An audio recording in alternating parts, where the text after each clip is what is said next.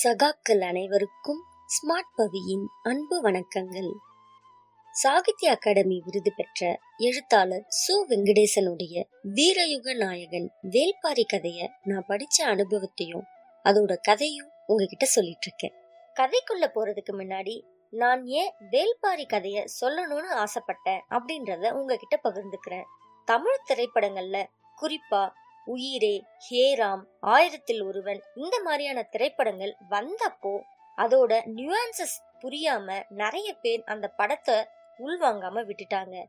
ஆனா அதே படங்களை பத்தி இப்போ யூடியூபர்ஸ் நிறைய பேரு அதோட நியூஆன்சஸை எடுத்து சொன்ன பிறகு அந்த படத்தை தேடி நிறைய பேர் போறத நம்மளால பார்க்க முடியுது.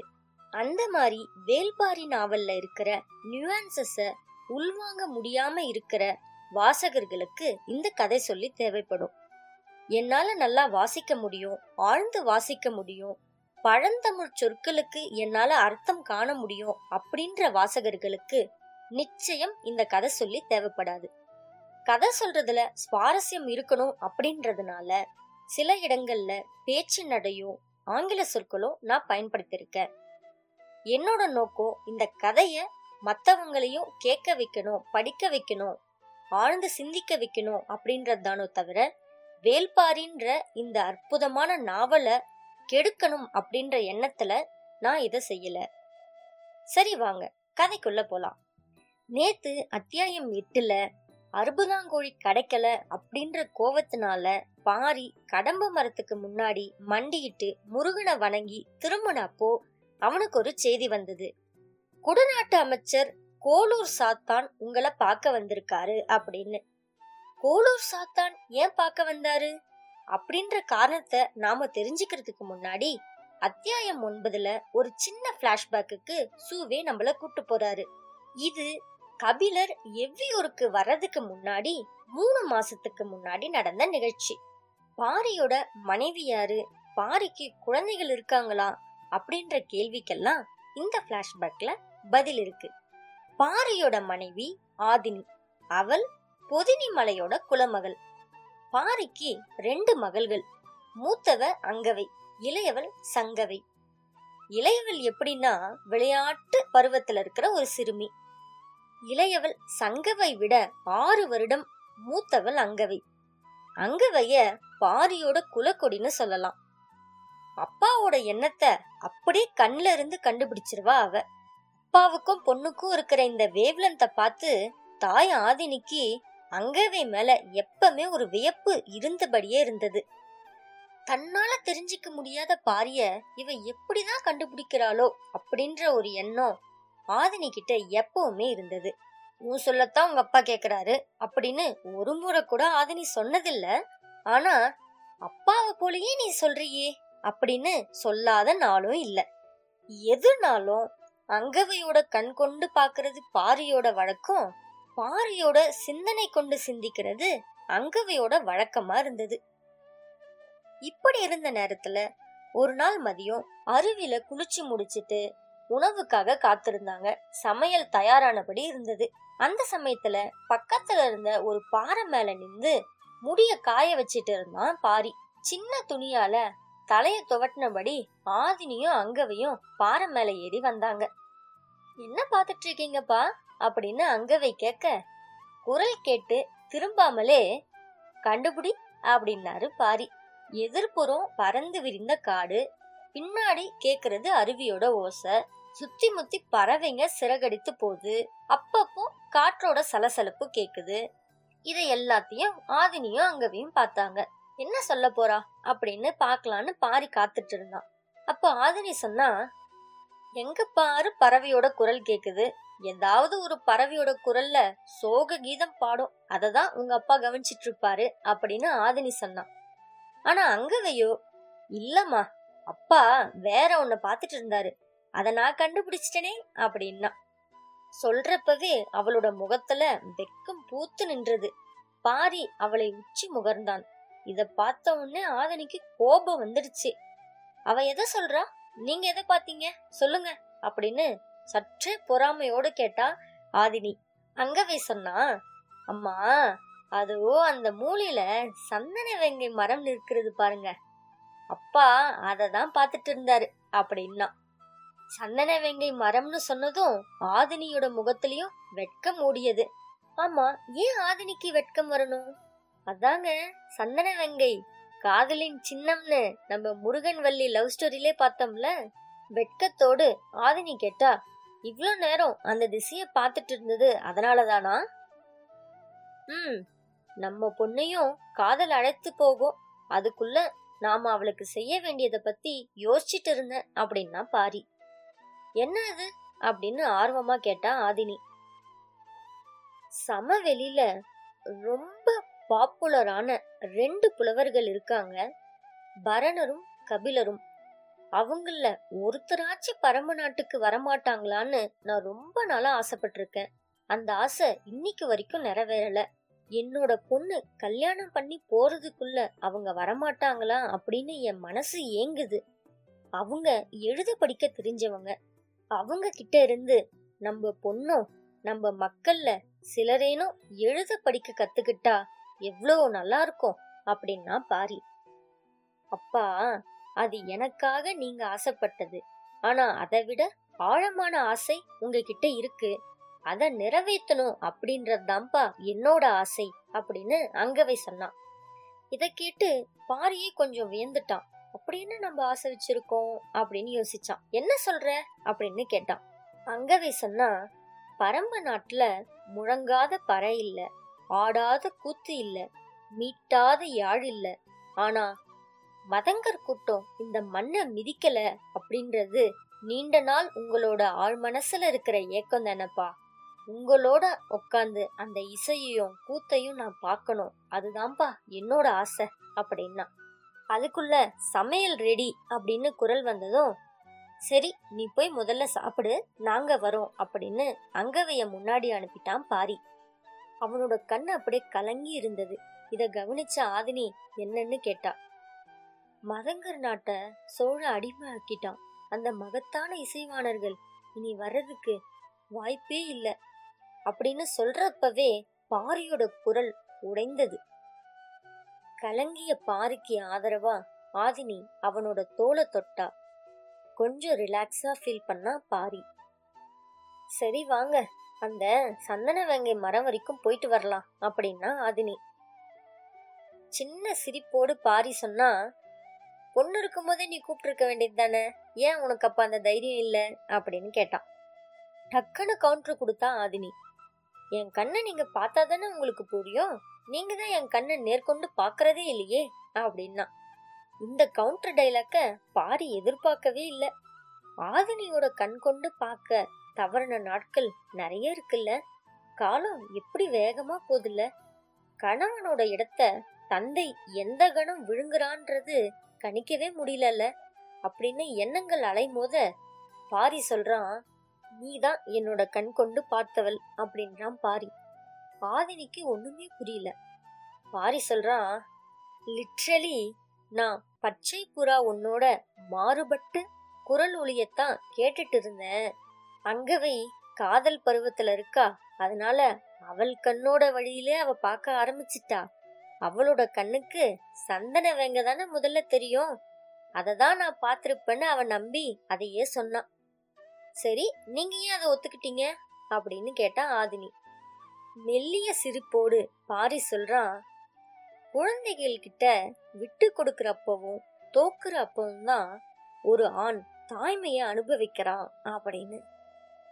அட அட அட அட, எப்பேற்பட்ட ஆணா இருந்தாலும் அவனுக்குள்ள இந்த ஏக்கம் இருக்கதானங்க செய்யுது.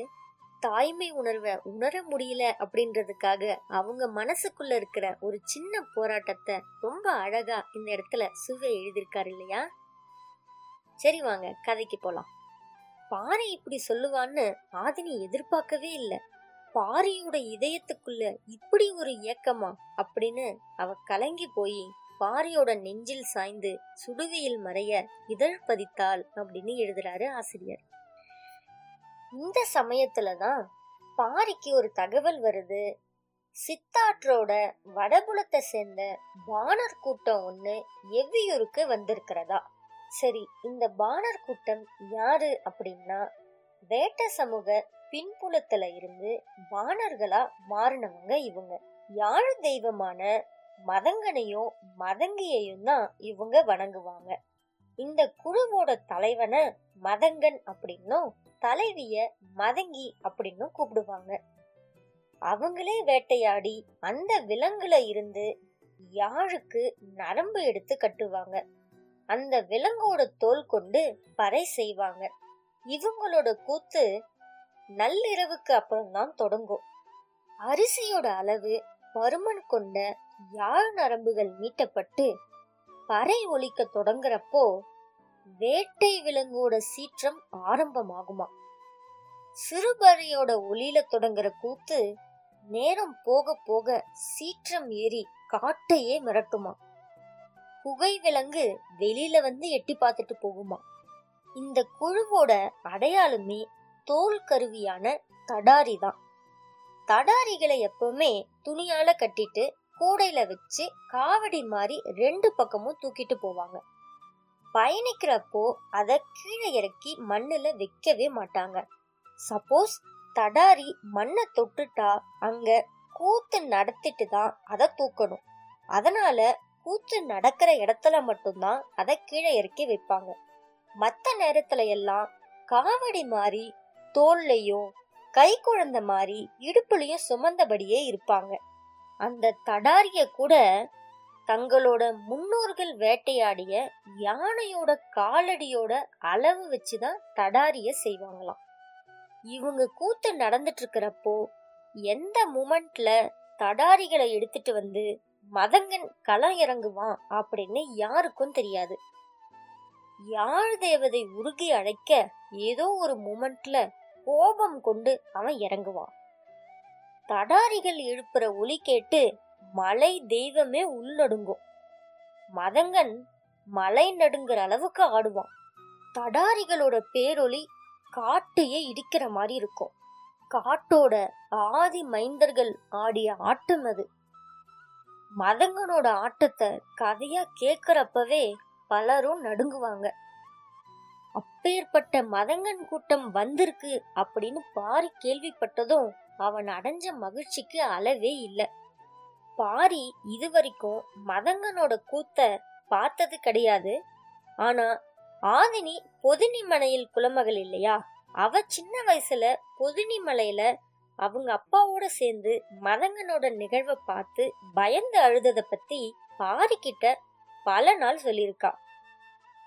ஏன்னு தெரியல, பரம நாட்டுக்கு மதங்கனோட கூட்டம் எதுவுமே வந்ததில்லை. நீண்ட காலத்துக்கு அப்புறம்தான் பாரி கேள்விப்பட்டா சித்தாற்றாங்கரையில இருந்த நெட்டூர் மலைய சோழன் கைப்பற்றி விட்டான் அப்படின்னு. இந்த பாணர் கூட்டம் வசித்து வந்த இடம்தான் நெட்டூர் மலை. அந்த மண்ணோட மகா கலைஞர்களான மதங்கர்கள் இப்போ சோழர்களோட கடல் பணிகளுக்கு ஏவல் வேலை செஞ்சிட்டு இருக்காங்க. யாழிசையோட பெரும் தேவிகளான அந்த குலப்பெண்கள் சோழ அரண்மனையில இப்போ விரலிகளா மாறி கிடக்குறாங்க. விரலினா நடனமங்கைன்னு அர்த்தம். அப்ப இருந்த சியர் கேர்ள்ஸ் பேரரசை உருவாக்கணும் அப்படின்ற இவங்களோட கனவுக்காக எண்ணற்ற இனக்குழுக்களை இரையாக்கிட்டாங்க. மதங்கரினமே முற்றிலும் அழிஞ்சிடுச்சு அப்படின்னு நினைச்சிட்டு இருந்த பாரிக்கு தப்பி பிழைச்ச அந்த பாணர் குழுவை பார்த்ததும் பாரி அடைந்த மகிழ்ச்சிக்கு அளவே இல்லை. அடுத்து என்ன கூத்துதான். நள்ளிரவு சிறுநிலவு. காடெங்கும் சாம்பல் தூவி கொண்டிருந்ததாம். சாம்பல் அப்படின்னா இந்த இடத்துல சிறுநிலவோட ஒளி மங்கி கொண்டிருந்தது அப்படின்னு அர்த்தம். ஊர் மன்றத்துல பந்தங்கள் ஏற்றப்பட்டு எவ்வியூரே அங்க திரண்டு இருந்தது. அது மட்டும் இல்லாம இந்த செய்தி கேள்விப்பட்டு பக்கத்துல இருந்த ஊர்கள்ல இருந்தும் இந்த கூத்த பார்க்க இரவோடு இரவா கிளம்பி வந்துட்டு இருந்தாங்க. மதங்கி யாழ் மீட்ட தொடங்கியதுல இருந்து பார்வையாளர்களோட இமை சிமிட்டுவது கொஞ்சம் கொஞ்சமா குறைஞ்சதான். அந்த அளவுக்கு ஆழ்ந்து இந்த கூத்த கவனிக்க ஆரம்பிச்சாங்க. இசைக்கருவிங்க ஒவ்வொன்னா இணைஞ்சிச்சு. சிறுபறையும் அரிப்பறையும் முழங்குறப்போ இருளே நடுக்கம் கொள்ள தொடங்கிச்சான். அரிப்பறை அப்படின்னா கிராக்கிங் சவுண்டு கொடுக்குற ஒரு ட்ரம் அப்படின்னு அர்த்தம். சலங்கை அணிஞ்சிட்டு இருந்த பெண்கள் ரெண்டு பேரு நெடுநிழல் நகர வெறி கொண்டு ஆடினாங்களாம். பாரியோட இடது பக்கத்துல அங்கவை அமர்ந்திருந்தா, வலது பக்கத்துல ஆதினி, ஆதினிக்கு பக்கத்துல சங்கவை இருந்தா. தேக்கன், முடியன் இவங்க கூட பலரும் மரப்பலகை ஒண்ணுத்துக்கு மேல உட்காண்டிருந்தாங்க. அவங்களுக்கு நேர் எதிரா பாட்டா பிறை அப்படின்னு சொல்லப்படுற பாட்டன்மார்களோட மேடை இருந்தது. அந்த மேடையில எவ்வியூரோட மிக மூத்தவரான வாரிக்கையன் அங்க உட்காண்டிருந்தாரு. அவரை சுத்தியும் முதியவர்கள் பலரும் அமர்ந்திருந்தாங்க. கூத்தோட பாங்குல துயரத்தோட நெடுங்குரல் மேல எழும்புது. அழிந்த இனத்தோட கடைசி பாடகன் அவனோட குரல் நாளங்கள் வெடிக்கிற மாதிரி பாடத் தொடங்கினானா. இன்னியோட குரல் வெடித்து சாக வேணும் அப்படின்றது அவன் விருப்பமா இருந்ததான். இந்த இடத்துல சூவே எழுதுறாரு, ஆறா துயரை கலையாக்கும் போது கலஞ்சன் படும் வேதனைக்கு இணை கூற சொல்லில்லை அப்படின்னு. எவ்வளோ அற்புதமான வரிகள் இல்லையா? குரலும் சலங்கையும் யாழும் பறையும் ஒன்னோட ஒன்று விலகியும் விழுங்கியும் நகர்ந்துச்சு. போர் குதிரைகளோட விரட்டல்ல இருந்து தப்பி ஓடுற ஒரு இளைஞனோட காலடி யோசை மட்டும் தனித்து கேட்டது. அதை பாரி உணர்ந்தான். அந்த ஓசை எந்த கருவியிலிருந்து வருகிறது அப்படின்னு அவன் கண்ணு தேடிட்டு இருந்தது. எல்லாரும் மெய் சிலிர்த்து பார்த்து கொண்டிருந்த அந்த மூமெண்ட்ல ரெண்டு தடாரிகளோடு குதிச்சு உள்ள இறங்கினா மதங்கன். அது வரைக்கும் முழங்காம இருந்த எல்லா தடாரிகளும் இப்போ ஒலி எழுப்ப யாரும் எதிர்பார்க்காத மாதிரி பேரிசையா இருந்தது. பாரியே உளுங்கி உட்கார்ந்துட்டானா பாருங்களேன். இத பார்த்து பயந்த சங்கவை மோ அப்படின்னு கத்திய ஓசை பக்கத்துல இருக்கிறவங்களுக்கு மட்டும்தான் கேட்டது. ஆதினி அவளை அணைச்சு மடியில உட்கார வச்சுக்கிட்டா. அதை கவனிச்ச பாரியோட கண்ணுக்கு சின்ன வயசுல பயந்து கத்திய ஆதினியும் சேர்ந்து தெரிந்தா.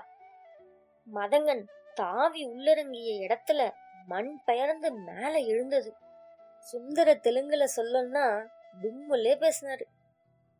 வேட்டையாடிய யானையோட காலடி நிலத்தையே அதிர செய்யுமே, அது மாதிரி இருந்தது.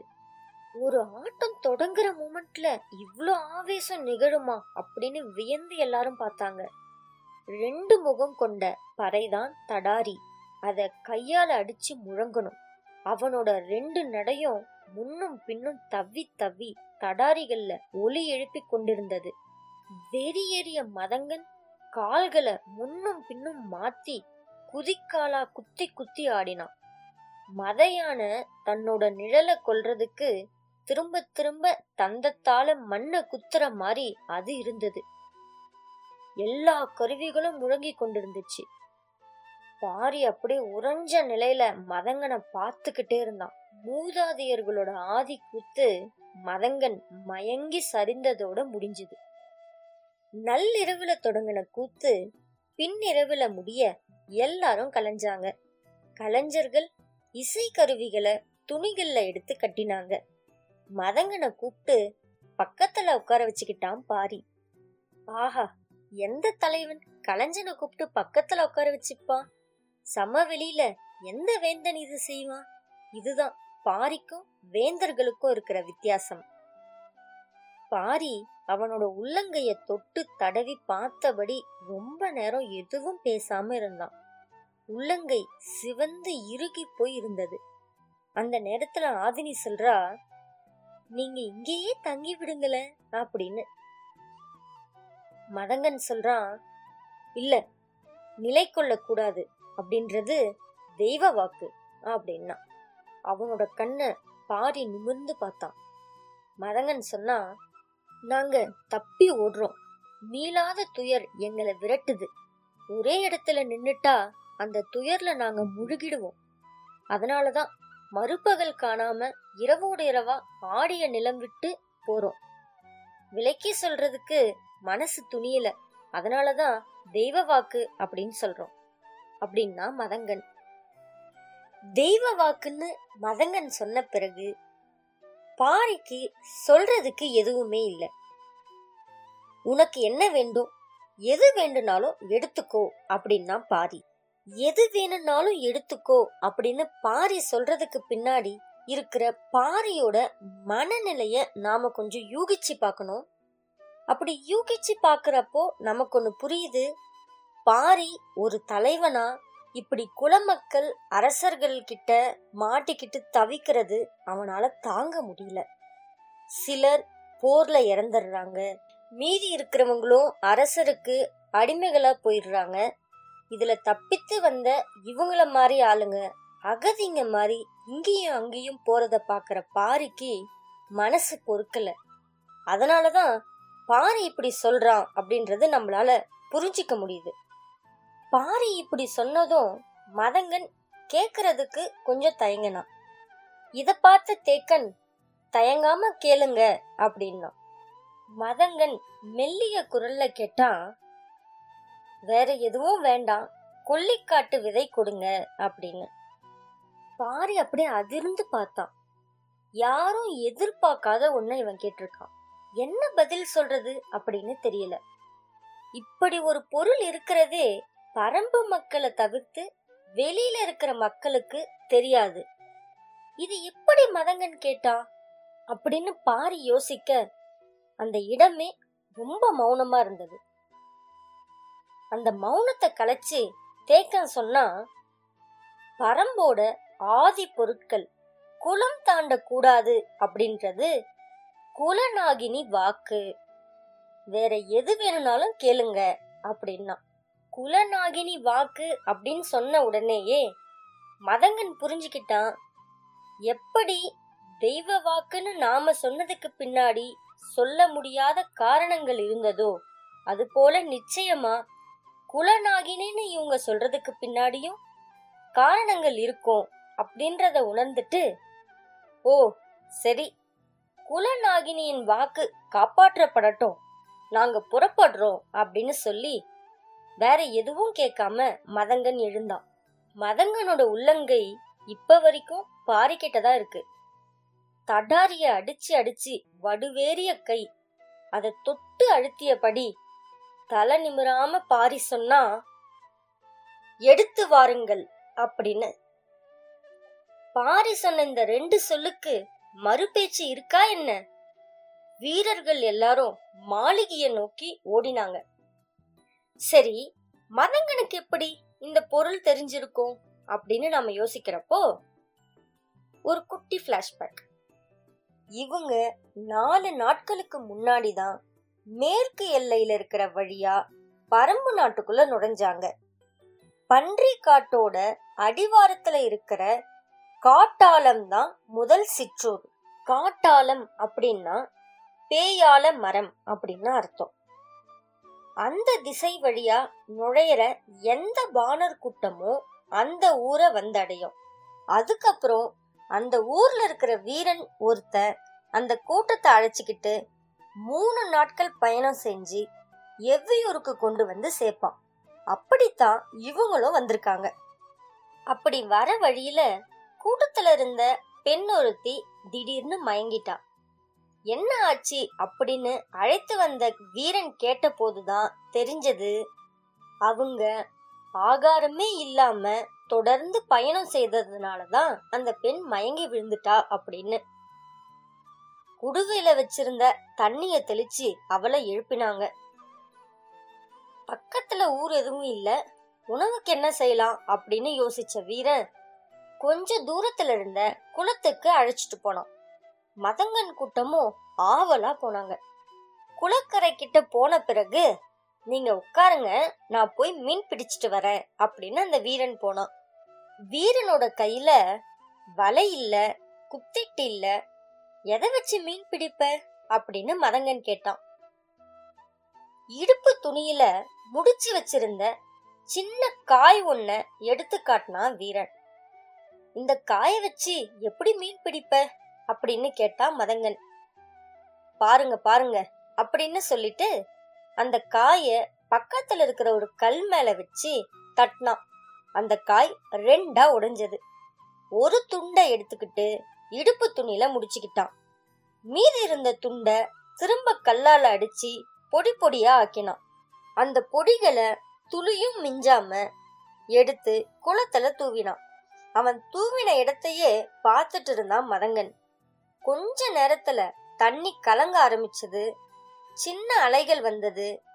வீரன் சொன்னா, இது கொல்லிக்காட்டு விதை, காக்காய் கொல்லி விதை அப்படின்னு சொல்லுவோம். அத மீன்களும் பறவைகளும் விரும்பி தின்னும்.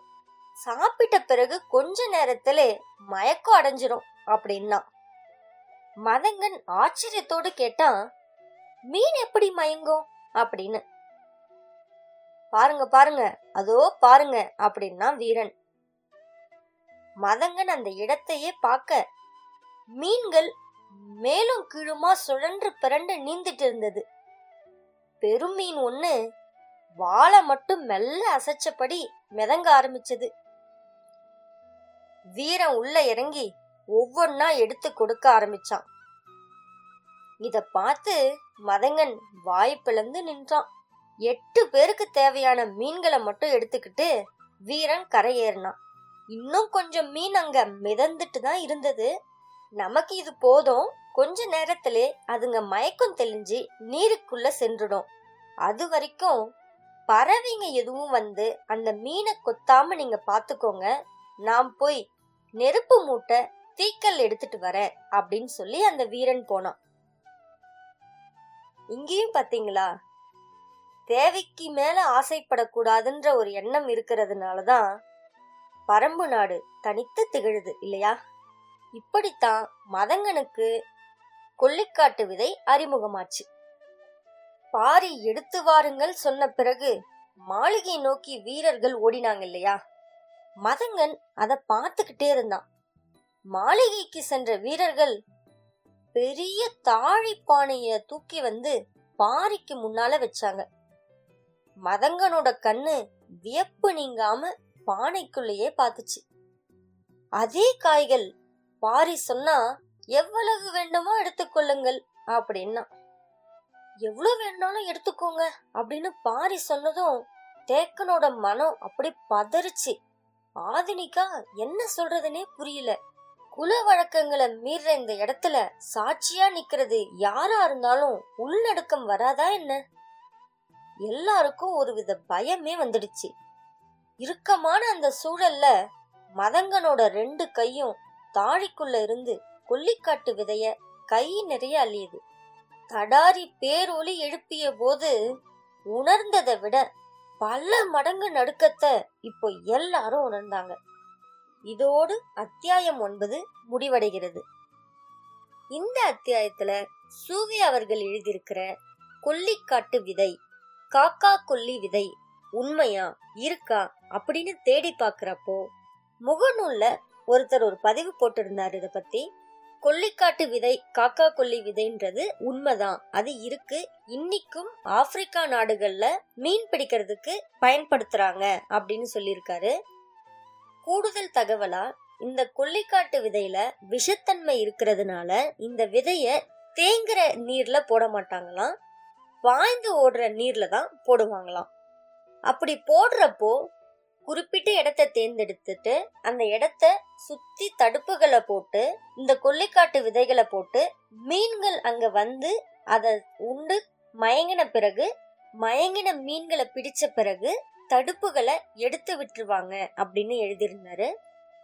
கூடுதல் தகவலா தேடி பார்க்குறப்போ ஒரு விஷயம் தெரிய வருது. நாம நாட்டு மருந்து கடைகள்ல போயிட்டு பேன் மருந்து அப்படின்னு சொல்லி ஒன்று வாங்குவோம்.